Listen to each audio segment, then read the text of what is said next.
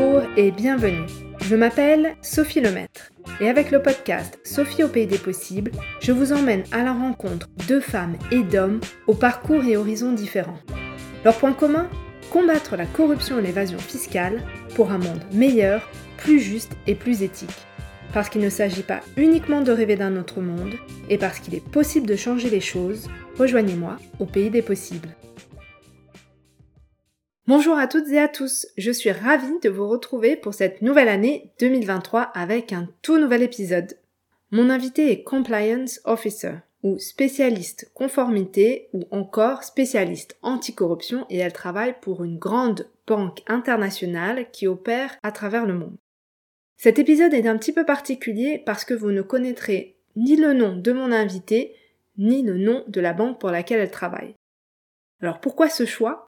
Eh bien parce que lorsque l'on est employé salarié dans une banque ou dans une entreprise privée, il est extrêmement difficile d'obtenir le feu vert pour pouvoir s'exprimer publiquement. La parole n'est pas aussi libre que pour des journalistes, des personnes qui travaillent pour des ONG ou bien des chercheurs. Ce qui explique aussi pourquoi jusqu'à présent vous n'avez pas encore eu de personnes qui travaillent pour des institutions gouvernementales. C'est exactement le même problème. Pour les fonctionnaires publics, il y a un devoir de réserve. Mon invité était convaincu par l'idée de cet entretien et de partager son métier et donc nous avons fait le choix pour qu'elle puisse s'exprimer, qu'elle puisse vous partager ce qu'elle fait au quotidien, de ne pas indiquer son nom ni la banque pour laquelle elle travaille. Pendant cet épisode, mon invité nous explique pourquoi elle a décidé de ne plus travailler pour des organisations internationales qui luttent contre la corruption, mais de passer, comme elle le dit, de l'autre côté de la barrière pour travailler en banque.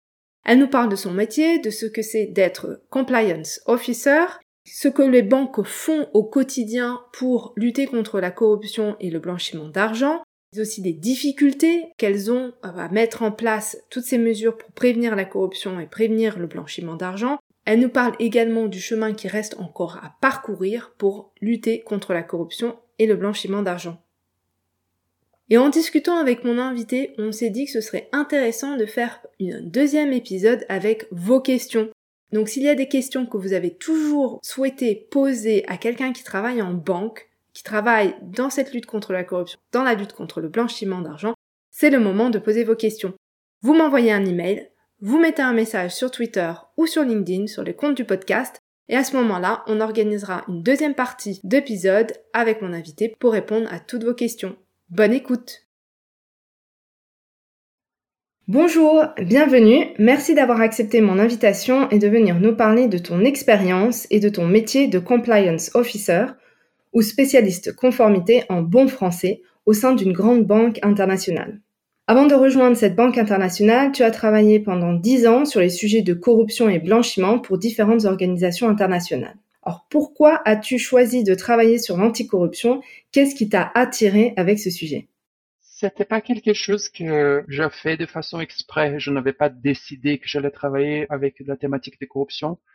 Quand j'étais toute jeune, j'ai commencé comme journaliste. J'ai travaillé pendant quelques années comme journaliste avant d'avoir un peu d'expérience pour économiser un peu d'argent, pour me permettre de faire un programme de master au niveau international j'ai fait ces programmes de master en sciences politiques. C'était plus en relations internationales et les aspects du développement. Et à ces moments, j'ai commencé à étudier des questions de gouvernance publique. J'ai commencé à me rendre compte de l'importance qui la thématique de mauvaise gouvernance et donc corruption est là pour le développement d'un pays. Et donc, c'est à ces moments que je pense j'ai commencé à m'intéresser à les thématiques de corruption je n'appelais pas ça corruption, mais je savais que c'était un peu comment est-ce que ça peut engendrer des sous-développements, comment est-ce que ça peut causer des problèmes pour les aspects de violence dans des pays, violence entre les citoyens.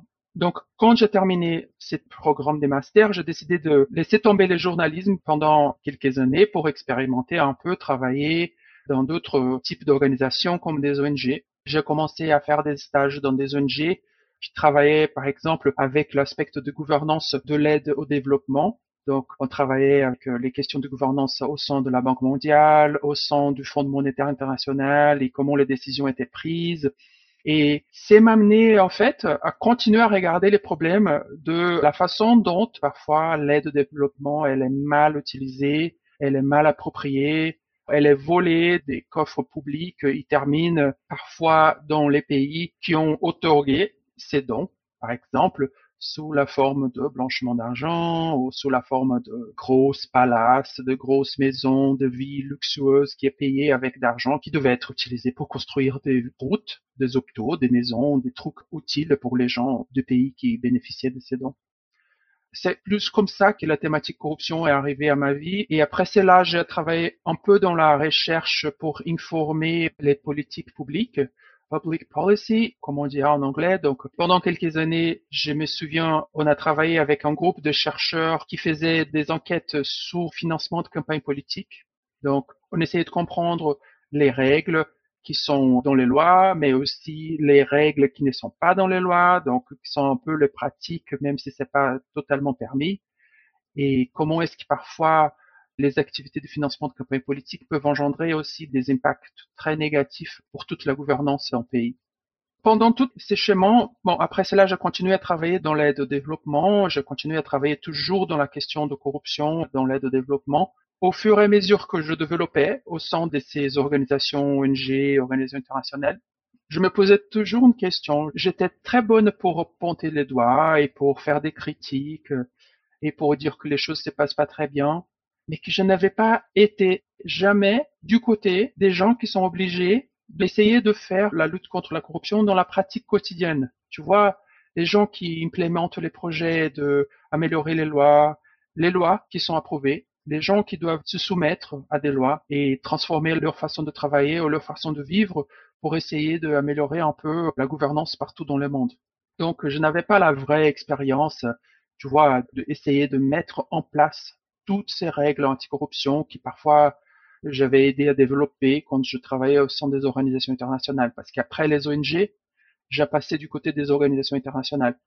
Et donc, quand je suis passé au côté des organisations internationales, je pensais, OK, je ferme un cercle. J'ai une expérience des ONG, j'ai une expérience des organisations internationales. Et quand j'étais au sein des organisations internationales, en fait, ma autocritique a encore empiré du point de vue de je croyais que c'était trop facile de jeter des pierres sur les toits des autres sans jamais avoir travaillé moi-même sur l'implémentation de toutes ces troupes qui ont préconisé. Et donc, c'était mon dernier travail au sein d'une organisation internationale. Quand j'ai décidé de partir, j'ai dit à moi-même, si je trouve quelque chose d'autre après, je voudrais que ces choses soient plus pratiques, soient plus dans la vraie implémentation pour que je puisse avoir l'autorité de dire à moi-même, moi, j'ai essayé de le mettre en place. Je sais comment est-ce que ça se passe. Et je peux dire avec autorité, ce sont là les obstacles, c'est là la difficulté qui me faisait sentir un peu comme une fraude avant. Parce que j'étais très bonne de donner des conseils, mais je n'ai jamais moi-même essayé d'implémenter les conseils que je donnais. Donc, ça me causait une autocritique personnelle un peu forte. Et après que j'ai sorti de mon dernier euh, boulot au sein d'une organisation internationale, et j'ai recommencé à chercher un nouveau poste. J'ai tombé sur une banque et cette banque, même si je n'avais pas vraiment expectative de trouver un boulot au sein de conformité, au sein des banques, ils ont cru que mon expérience au sein des ONG, au sein des organisations internationales, était très bonne pour les accompagner, pour les aider à améliorer leur dispositif de lutte anticorruption.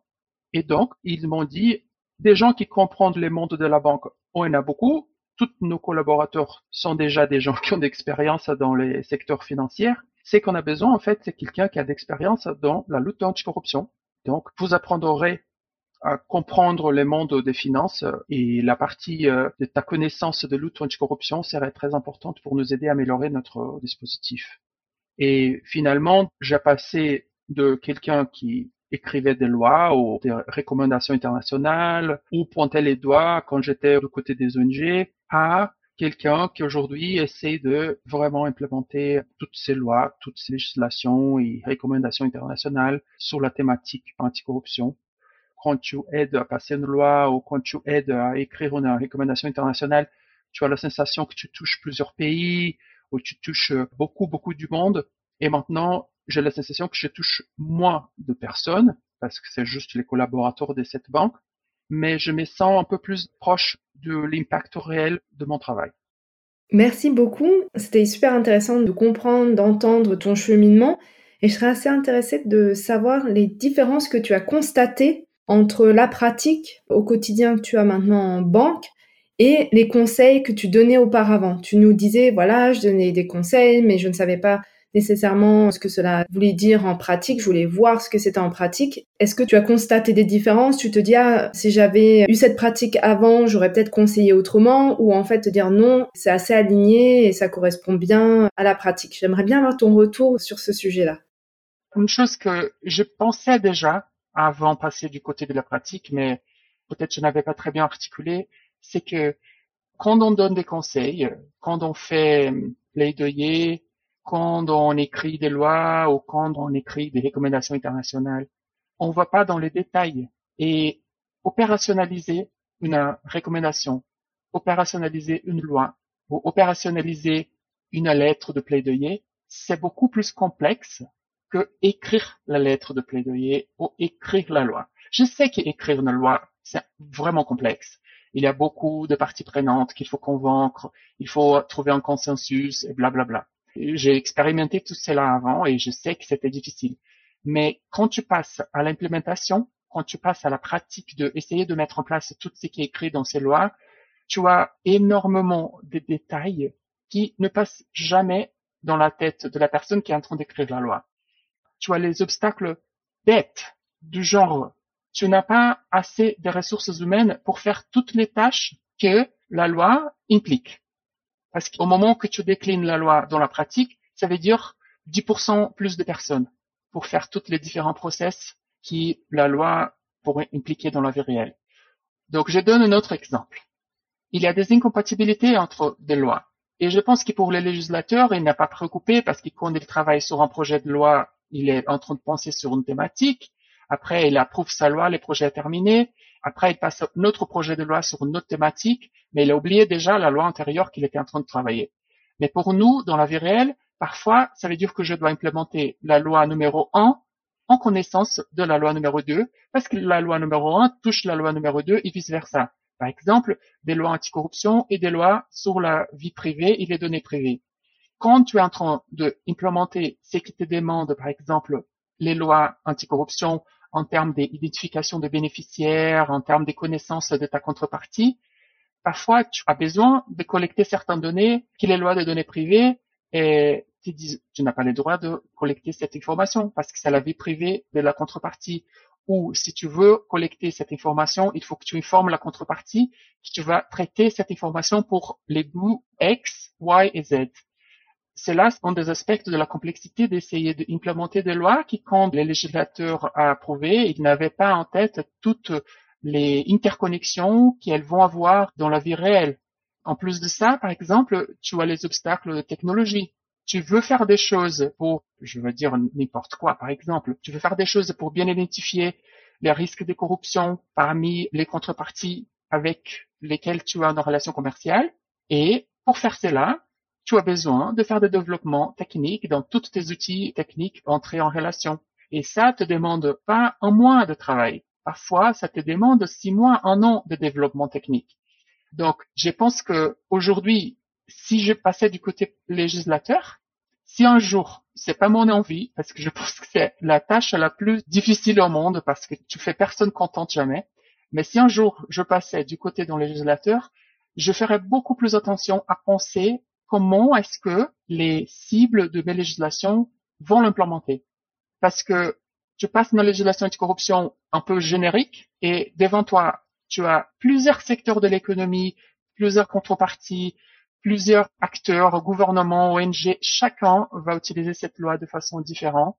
Et j'ai comprendre la difficulté de faire des lois plus détaillées, euh, plus ciblées, mais je pense que j'essaierai d'être un peu plus ciblé et un peu plus détaillé dans ma façon de proposer des lois ou de proposer des lettres de plaidoyer parce que c'est facile à dire il faut arrêter la corruption ou il faut arrêter le blanchiment d'argent quand on n'a pas la connaissance de qu'est-ce que ça veut dire quand tu déclines ça dans la vie réelle en termes de différents aspects du process pour mettre en place euh, cette loi par exemple. Je pense que je ferai un peu plus d'efforts pour être plus détaillé dans qu'est-ce que ça veut dire implémenter une de ces lois en connaissance de toutes les interconnexions qui existent dans les différentes thématiques dans la vie publique.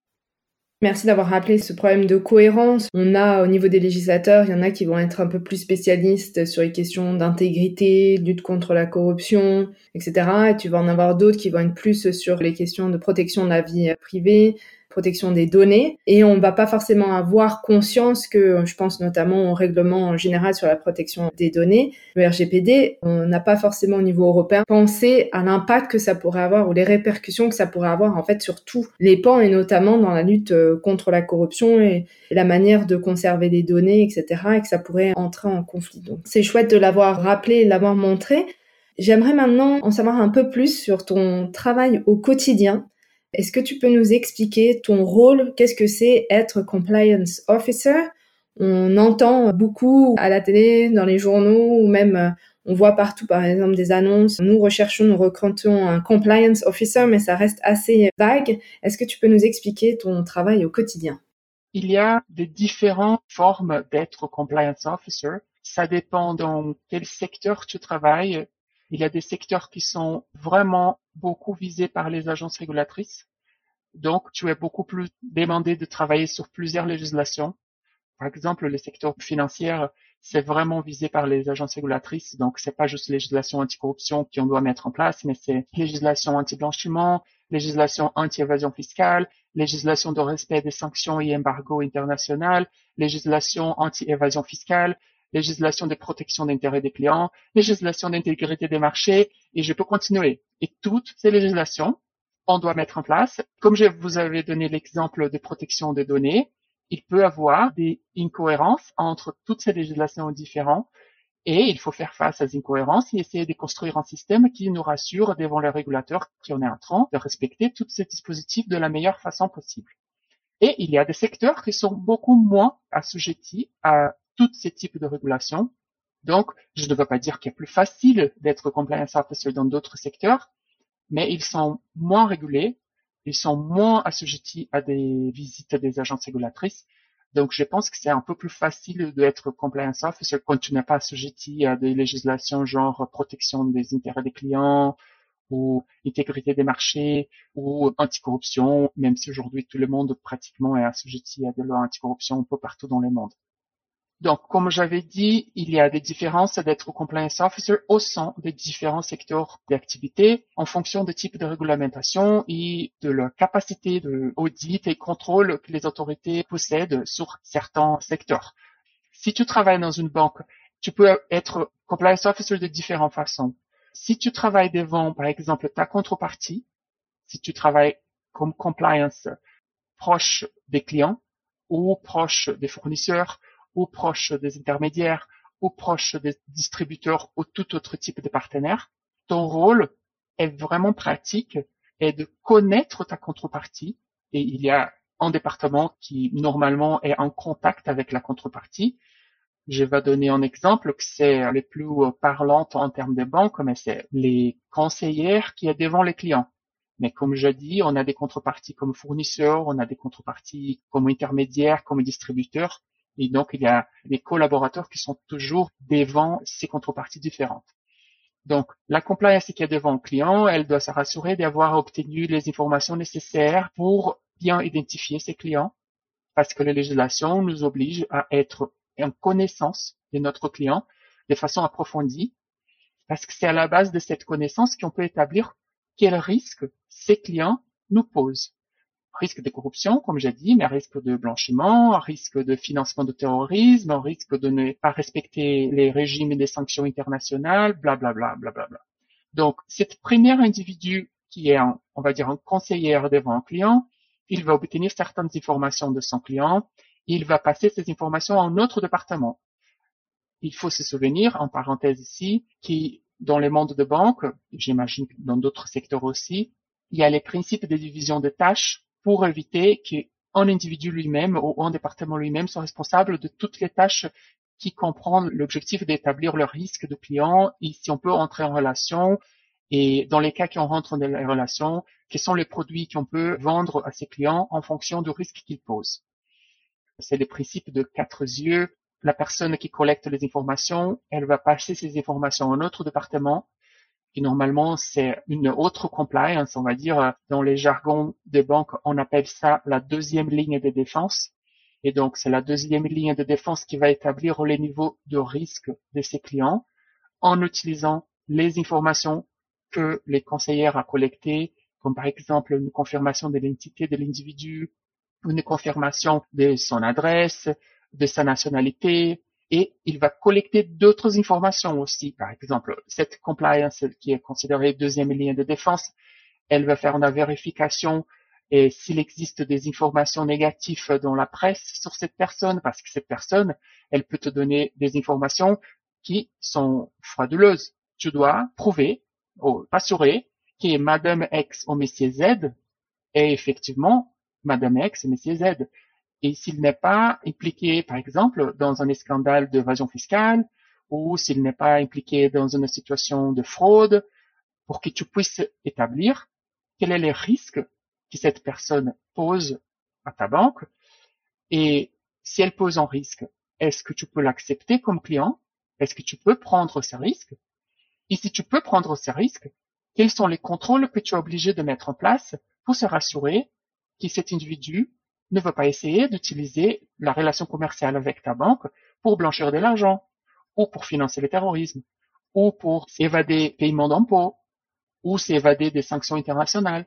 Donc, c'est un peu le travail d'un compliance officer qui sont en fait diverses compliance officers. Comme j'ai dit, c'est les conseillères qui est la première ligne de défense, qui obtiennent quelques informations.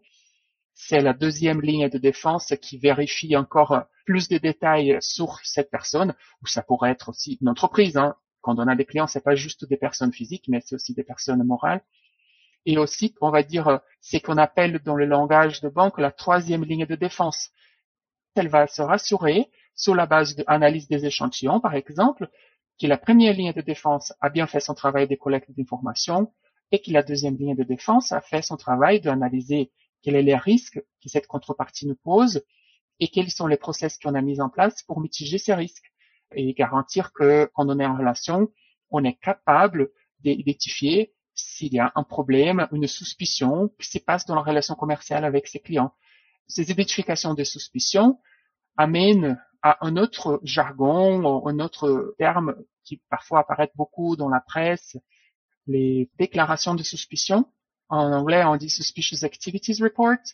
Et on doit, comme banque, mais il y a aussi d'autres secteurs de l'économie qui sont assujettis, mais les banques principalement, elles sont assujetties à cette obligation d'analyser, une fois que tu as une relation commerciale avec une contrepartie, un client, un fournisseur, un intermédiaire, tu es obligé de s'assurer que tu analyses toutes tes transactions avec cette contrepartie pour identifier s'il n'y a pas de transaction qui pose une suspicion.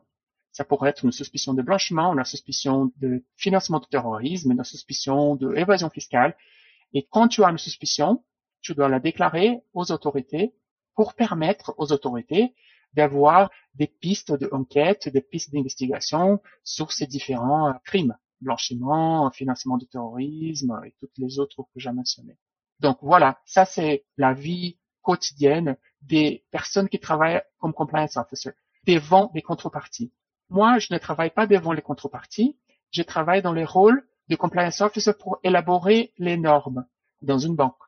Donc, vous pouvez imaginer qu'une banque très grande a des opérations dans plusieurs pays et chaque pays a ses propres législations, chaque pays a ses propres pratiques culturelles.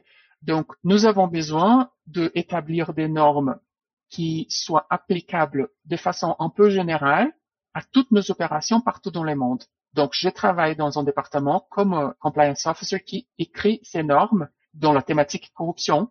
Je ne travaille pas sur toutes les autres thématiques que j'ai mentionnées, mais comme la thématique corruption touche beaucoup toutes les autres législations, j'ai donné l'exemple de la législation de protection des données, mais on a beaucoup d'interactions avec les législations de protection des intérêts des clients, la législation de lutte contre le blanchiment d'argent, la législation de lutte contre l'évasion fiscale.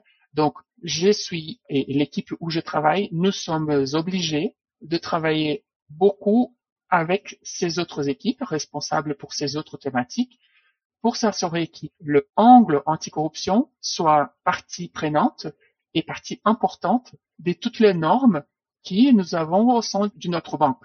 les normes anti-blanchiment, les normes de protection d'intérêt des clients, les normes d'intégrité des marchés.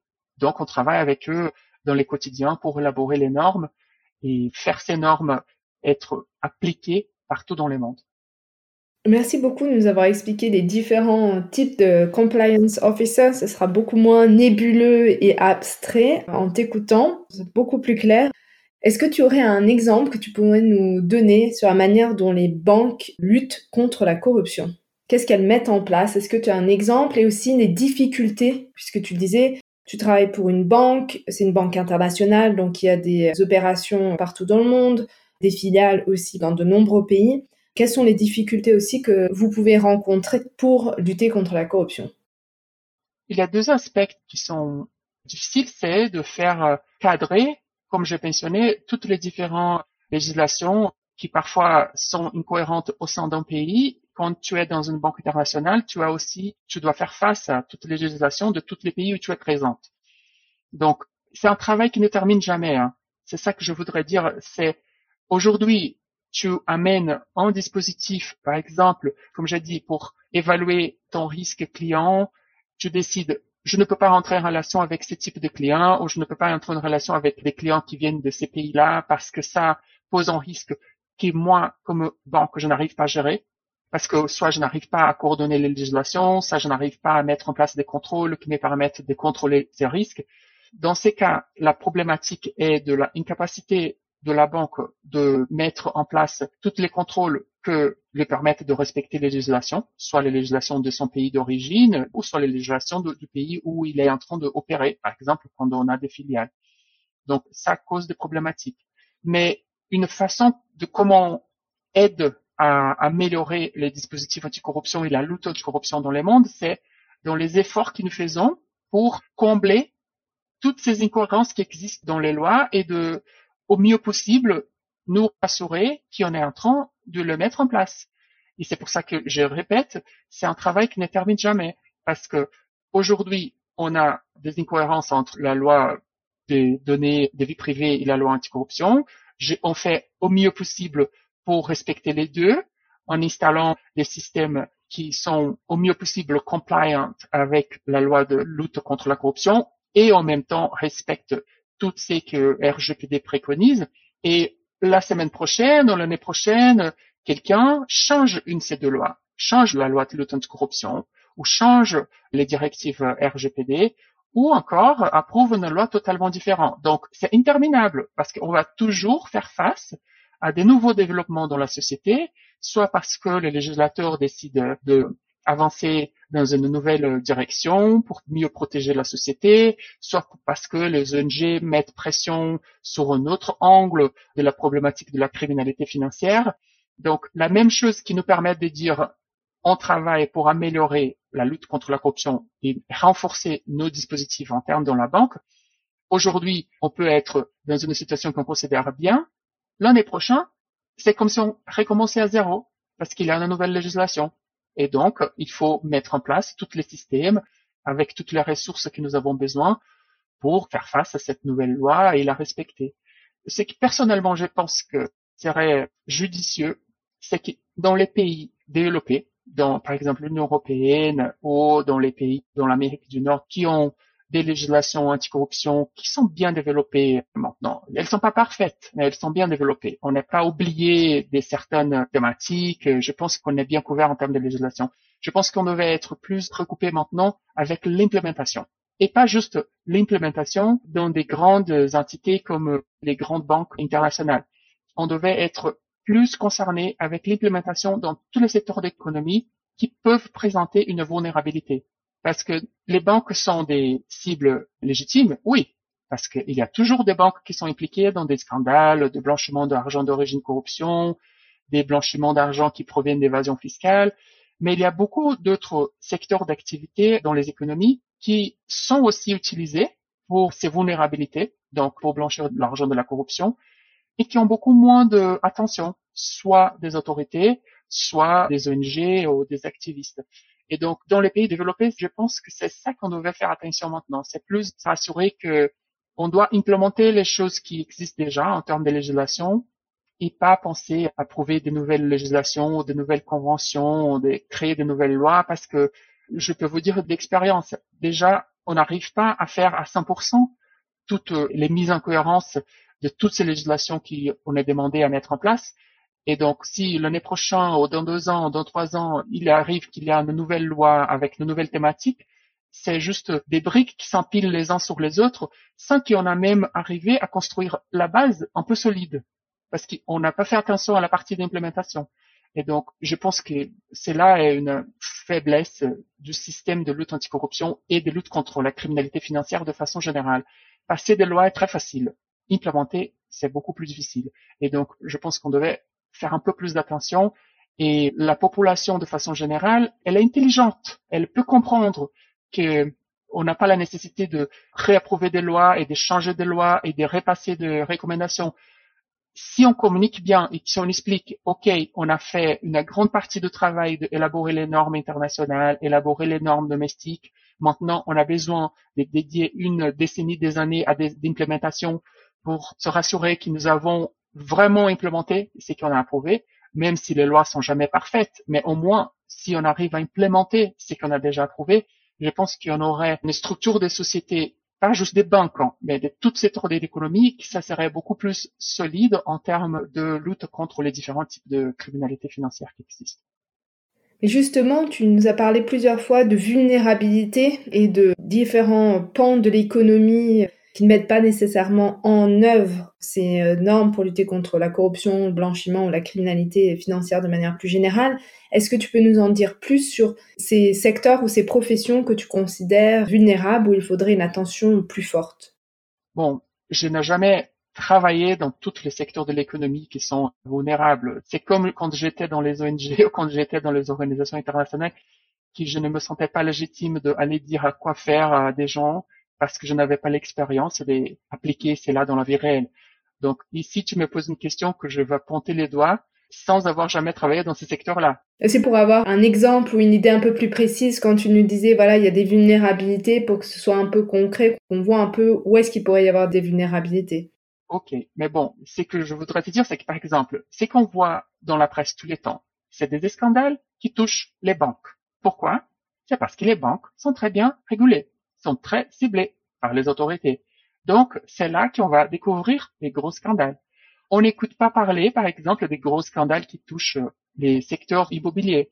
Parfois, on écoute un peu dans la presse, par exemple, anglaise, une attention à les ventes des grosses maisons, des palaces, avec de l'argent qui est d'origine suspecte.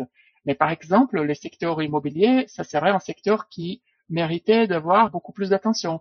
Les banques sont déjà la cible. Je suis pas ici en train de défendre les banques parce que moi-même, quand j'ai commencé à travailler, j'avais un peu de sensation, oui, je suis en train de passer du côté mauvais du monde. Mais maintenant que je suis là, je vois la quantité d'efforts, d'argent et des ressources humaines qui ont met pour essayer de respecter toutes ces législations. Et parfois, je ne vois pas les mêmes efforts du côté, par exemple, du secteur immobilier qui est un secteur assujetti à toutes les législations de blanchiment d'argent. Mais il y a d'autres secteurs comme les secteurs des marchands d'art ou des produits de luxe, comme par exemple les yachts. Et avec par exemple la guerre en Ukraine, on a vu beaucoup d'individus très riches, les gens appellent ces individus comme les oligarques, comme ils mettaient leur argent dans ces gros bateaux très chers ils mettaient leur argent dans des grosses maisons à Londres. Bien sûr que j'imagine qu'une partie de cet argent a passé par des banques, mais il y a d'autres intermédiaires, d'autres facilitateurs qui participent dans le process d'acheter une grosse maison, d'acheter un gros bateau. Ce sont des secteurs qui sont beaucoup moins visés. Et une autre chose qui, je pense, mérite un peu plus d'attention, c'est les systèmes financiers dehors les pays développés comme par exemple les pays de l'Union européenne ou les pays de l'Amérique du Nord, parce que malheureusement, les banques internationales, pour faire face à toutes les législations qu'ils sont obligés à mettre en place, à la gestion du risque qu'ils sont obligés à mettre en place, parfois les banques des pays développés, qui sont les banques qui ont les plus de ressources, les plus de collaborateurs, les plus d'argent pour mettre en place des dispositifs de contrôle, ils sont en train de sortir des pays en développement, vu que pour être capable de gérer les risques dans certains pays, il faut dépenser beaucoup plus d'argent parce que les pays sont plus faibles de façon générale en termes de gouvernance. Donc ça engendre une situation, de mon point de vue, très problématique pour ces pays parce que ces pays sont laissés dans les mains de banques qui ne sont pas très établies du point de vue de leur capacité de respecter les législations, dans des contextes où leurs autorités régulatrices locales sont moins indépendantes. Donc, sont les individus, les populations des pays en développement qui souffrent. Quand ils ont la capacité d'utiliser un service financier, va être moins régulé et plus vulnérable à fraude et potentiellement plus utilisé pour faire passer d'argent de blanchiment, pour faire passer d'argent de financement de terrorisme ou d'argent lié à d'autres types de criminalité. En Union européenne, en Amérique du Nord, on trouve les scandales. Ça, c'est bien. De mon point de vue, c'est qu'il y a des autorités qui sont capables d'exécuter leur contrôle. On trouve les scandales. On fait des audits. On écoute beaucoup moins, par exemple, parler des scandales qui impliquent des banques dont leur siège social est basé dans des pays dehors l'Union européenne ou dehors, par exemple, l'Amérique du Nord. Et je suis sûr que si j'étais une personne corrompue avec beaucoup de moyens, moi, j'aurais passé par ces banques-là parce qu'elles ont des filiales un peu partout dans le monde aussi, et elles sont beaucoup moins assujetties à toutes les règles que les banques dans les contextes de l'Union européenne sont assujetties, ou dans les contextes de l'Amérique du Nord. Donc, je pense que c'est une vulnérabilité pas en secteur différent de secteur financier, c'est une vulnérabilité du secteur financier, mais c'est dans sa globalité, dans les mondes c'est que dans les pays plus développés, comme de toute façon toutes les structures sont plus développées, les agences régulatrices sont plus développées, sont plus indépendantes, donc elles peuvent bien faire le boulot de aller vérifier les banques.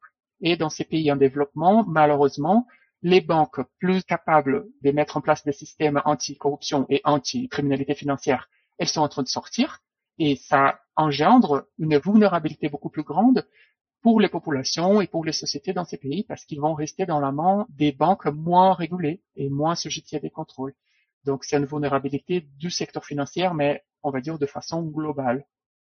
Ça me fait penser à l'épisode numéro 7 que j'avais enregistré avec Navi Malela et Grady Koko Olobanga, qui sont deux lanceurs d'alerte de la République démocratique du Congo et qui travaillaient en fait pour Afriland First Bank à Kinshasa. Et justement, qui euh, racontaient en fait euh, les pratiques douteuses qu'ils avaient pu constater au sein de la banque, les liens entre la banque et des personnes haut placées. Donc on voyait bien ce sujet-là. Et puis aussi on a des cas notamment qui ont été révélés par ICIJ, le consortium international des journalistes d'investigation, dans le cadre de Luanda Leaks. Donc c'était sur l'Angola, notamment euh, Isabelle Dos Santos, et le fait qu'elle détenait des parts dans certaines banques. Et donc là, on voit aussi la vulnérabilité et le risque quand on a des personnes politiquement exposées, des personnes haut placées qui détiennent des parts dans des banques et l'impact que ça peut avoir lorsqu'on lutte contre la corruption ou contre le blanchiment. Tout à l'heure, tu nous as beaucoup parlé de l'importance de mettre en œuvre les lois, de ne pas seulement en adopter de nouvelles ou de les réviser, mais de les mettre en œuvre. Tu as aussi parlé du fait que voilà, il y avait beaucoup de scandales qui touchaient les banques. On sait que les banques, c'est le premier rempart pour stopper l'argent sale, si je puis parler comme ça, et que malgré tout, on a quand même de nombreux scandales qui sont sortis ces dernières années. Alors, on a eu des Paradise Papers, par exemple, Panama Papers ou FinCEN Files, qui montraient que malgré le fait qu'il y ait eu, dans certains cas, euh, il n'y a pas eu de transactions suspectes qui ont été effectuées, et en même temps, tu nous disais voilà qu'il y a beaucoup d'efforts qui sont mis en place par les banques pour lutter contre la corruption, pour lutter contre le blanchiment. À ton avis, qu'est-ce qui explique quand même ce décalage? Alors j'entends bien que une attention plus importante est mise sur les banques que d'autres secteurs, ce qui explique qu'on entend plus souvent parler de ces scandales. Et en même temps, s'il y a des choses qui sont mises en place, on se demande pourquoi est-ce qu'il y a encore des scandales. Est-ce que c'est parce qu'il faudrait plus de poursuites? Est-ce que c'est parce que toutes les banques ne mettent pas en place le même type de procédure pour lutter contre la corruption? Je serais assez intéressée de connaître ton regard sur ce décalage en fait, entre tous les scandales qu'on peut avoir et cette volonté et ces mesures qui sont mises en place par les banques pour lutter contre la corruption et le blanchiment d'argent.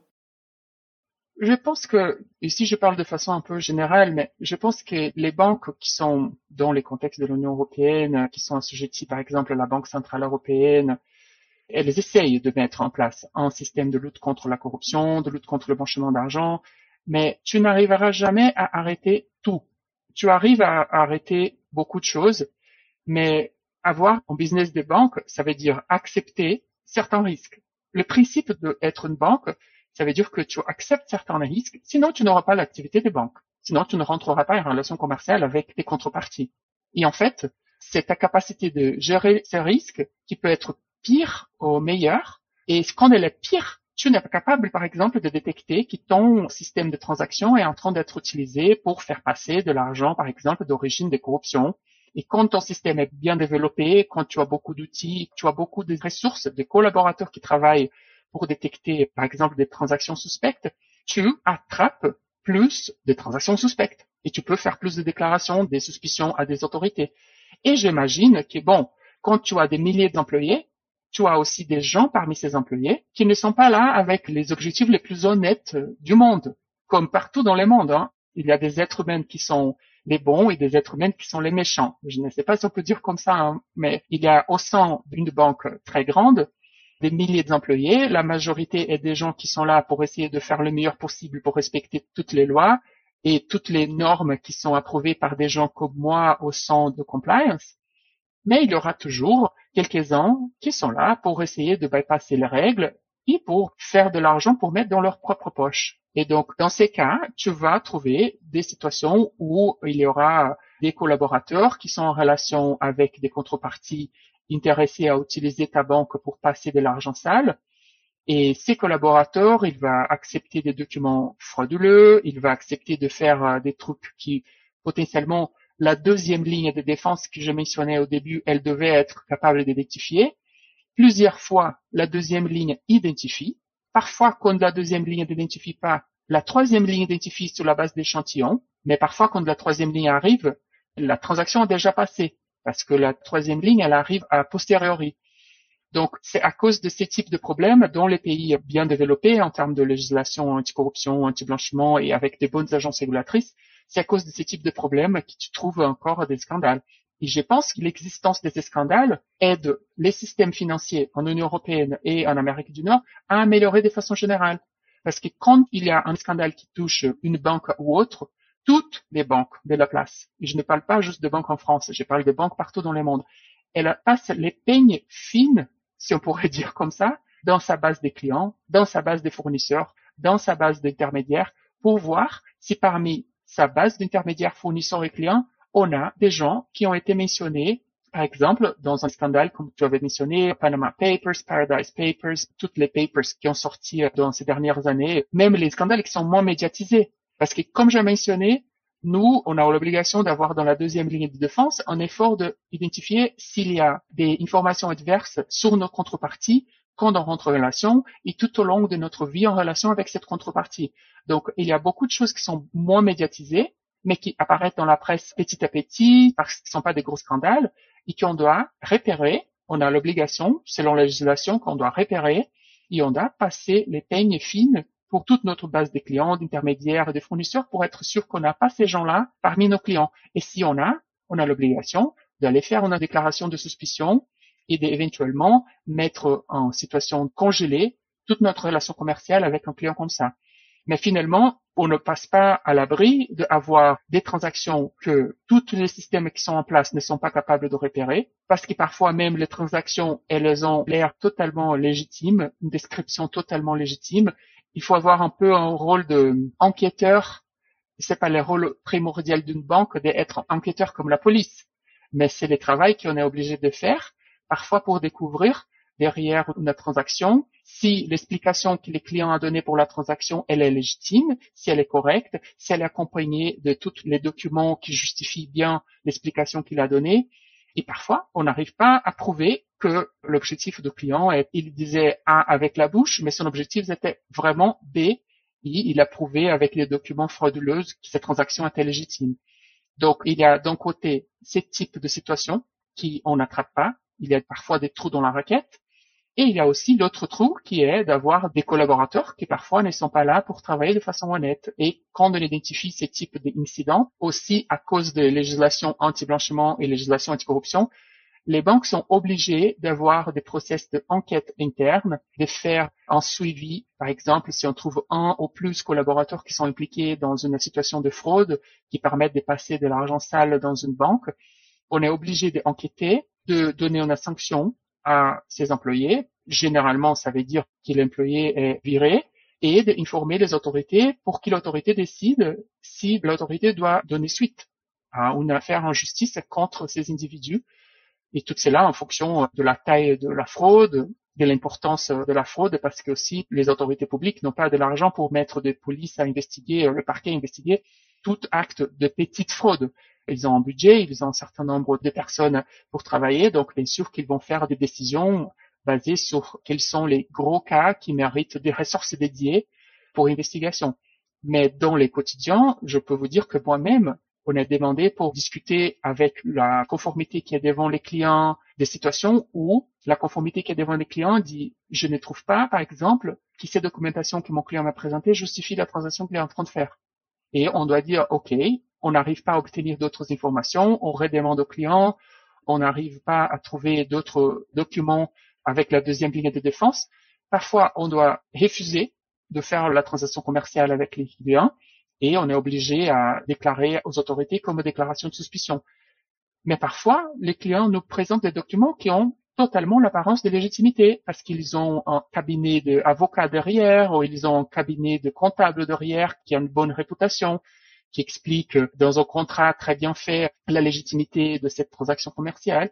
Et parfois, tu laisses passer quelque chose que trois années après, tu retrouves dans un Panama Papers ou dans un Paradise Papers, par exemple. Donc, les trous dans la raquette existent, même si je pense que quand on est assujetti à la Banque Centrale Européenne et quand on est assujetti, par exemple, au Fed aux États-Unis, hein, on a beaucoup de systèmes en place pour faire face à ce type de situation.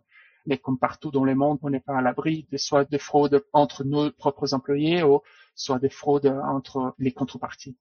Merci, je vois que le temps file. Avant de passer à mes deux dernières questions, est-ce qu'il y a un sujet ou un aspect que tu aimerais qu'on aborde ou un message en particulier euh, que tu aimerais euh, communiquer?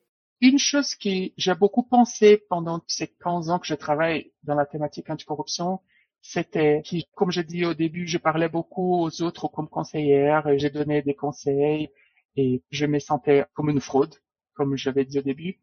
Et j'ai beaucoup pensé à quoi je pouvais faire moi-même pour qu'autour de moi, j'étais en train de contribuer à améliorer les choses. Même dans une très petite échelle. Et je trouve que toutes les gens qui ont un peu de préoccupation avec eux-mêmes, avec leurs enfants, avec leur famille, avec les gens qui sont leurs amis, qui veulent que les situations s'améliorent pour tout le monde, pouvaient eux-mêmes commencer à regarder leurs propres actions et voir comment est-ce que nous, on peut, dans notre petite échelle, juste autour de nous, améliorer un peu la pratique générale de la société. Et ça peut passer pour des trucs très simples que peut-être tu vas trouver très bêtes, tu vois, mais de, je sais pas, respecter la queue à la poste, au supermarché, c'est un truc simple, mais qui engendre une petite boule de neige, des actions plus correctes, des actions plus dans le respect de l'autre, plus dans la compréhension que moi j'ai des droits, mais les autres ont des droits aussi. Et donc, mon droit termine où les droits d'autres commencent je pensais à la façon dont je peux améliorer le respect des règles, le respect des droits des autres dans mon entourage. Et je pense que dans l'effet boule de neige, ça améliore beaucoup de choses et améliore aussi la lutte contre la corruption, améliore aussi la pratique de tous les individus dans une société. Et en fait, il y a un concept psychologique qui dit que les gens apprennent mieux avec l'expérience, qui est avec quelque chose qu'ils écoutent. Par exemple, quand tu écoutes ta prof expliquer quelque chose, tu peux mémoriser une certaine partie, mais quand tu fais toi-même, tu incorpores beaucoup plus de cette connaissance. Donc, je pense que le même principe s'applique quand on veut améliorer notre société. J'ai passé beaucoup de ma vie en train de faire des discours et de donner des conseils, mais je pensais que j'aurais beaucoup plus d'impact si j'ai commencé à vivre dans la pratique tous ces concepts et tous ces messages que j'avais l'habitude de passer parmi les papers que j'écrivais ou parmi les recommandations que j'écrivais. Et donc, il y a des petites choses qui n'ont rien à voir avec lutte contre la corruption dans les jours à jour de chacun, qui on pourrait faire et qui vont de façon générique améliorer le système de gouvernance de la société. Et ça peut commencer, comme j'ai dit, avec le respect de la queue dans le supermarché, mais ça peut aller à des choses quand on a un peu plus de temps, on a un peu plus envie de s'engager, par exemple, de collaborer à la gestion de l'école de votre enfant pour savoir comment est-ce que l'argent est utilisé, comment est-ce que les décisions sont prises pour choisir, par exemple, les services qui va préparer la nourriture de la cantine, s'engager auprès des associations de parents, ou si vous faites partie d'une église, collaborer pour être sûr que l'argent de votre église est bien utilisé, votre association, si vous êtes bénévole dans une association ou des choses comme ça. Donc c'est au fur et à mesure en fonction de notre capacité d'engagement mais on peut faire avec des choses très simples, comme j'ai mentionné, la queue de la poste, pour respecter la règle de s'arrêter devant les feux rouges, de laisser les piétons passer devant toi. Parce que tout cela ensemble aide à construire une société où les gens respectent les règles et respectent les droits les uns des autres. Donc moi, je n'ai pas plus de droits que toi et toi, tu n'as pas plus de droits que moi, mais nous ensemble, on a la capacité d'améliorer la situation dans notre quotidien, dans la petite échelle. Merci, tu viens justement de répondre à la question que j'allais te poser. Qu'est-ce qu'on peut faire en tant que citoyen? Donc tu nous as donné euh, plein de pistes. Et du coup, ma dernière question, c'est est-ce que tu as une œuvre à nous recommander? Un film, un livre, une pièce de théâtre? Œuvre au sens large. Il y a un podcast, c'est en anglais, mais que j'écoute souvent et que je trouve très intéressant pour des gens qui sont intéressés à des questions de politique et des politiques internationales, qui s'appelle euh, The Rest is Politics c'est un podcast produit en Angleterre, au Royaume-Uni, par deux ex-politiciens, un des gauches et un des droites. Et j'ai trouvé des concepts très intéressants de mettre des gens qui ont des visions différentes du monde pour discuter ensemble et pour voir comme parfois chacun de son côté a des raisons légitimes pour avoir ses positions et essayer de se mettre dans la place de l'autre et comprendre pourquoi est-ce que l'autre peut agir d'une façon ou d'autre. Parfois, on est totalement antagoniste mais si on permet à la personne de l'expliquer, on voit qu'il n'y a pas juste une vérité dans les mondes, il n'y a pas juste un point de vue, il y a plusieurs points de vue et parfois notre point de vue est divergent, mais il faut être capable de respecter les points de vue de l'autre, même s'il n'est pas ce qu'on a nous-mêmes. Donc ces podcasts, je trouve que si vous êtes intéressé à écouter des choses en anglais, je trouve très intéressant. Et j'ai un autre livre, c'est un livre de fiction, mais un peu basé sur la vie réelle. Il fait un peu sur corruption, mais comme livre de fiction quand même, c'est un superbe livre écrit en anglais. Je trouve que juste pour le plaisir de lire, tu ne veux pas qu'il termine jamais. Il s'appelle euh, All the King's Men. C'est un livre écrit dans les années 40 ou 50, mais c'est une œuvre d'art. L'auteur s'appelle Robert Penn Warren. Et si je ne me trompe pas, il y a eu un film qui a été produit dans les années 70, je pense, sur cette œuvre-là. Il a gagné un Oscar, mais je n'ai jamais vu ce film-là mais le livre est incroyable et je pense que c'est un des meilleurs livres que j'ai déjà lu euh, dans ma vie.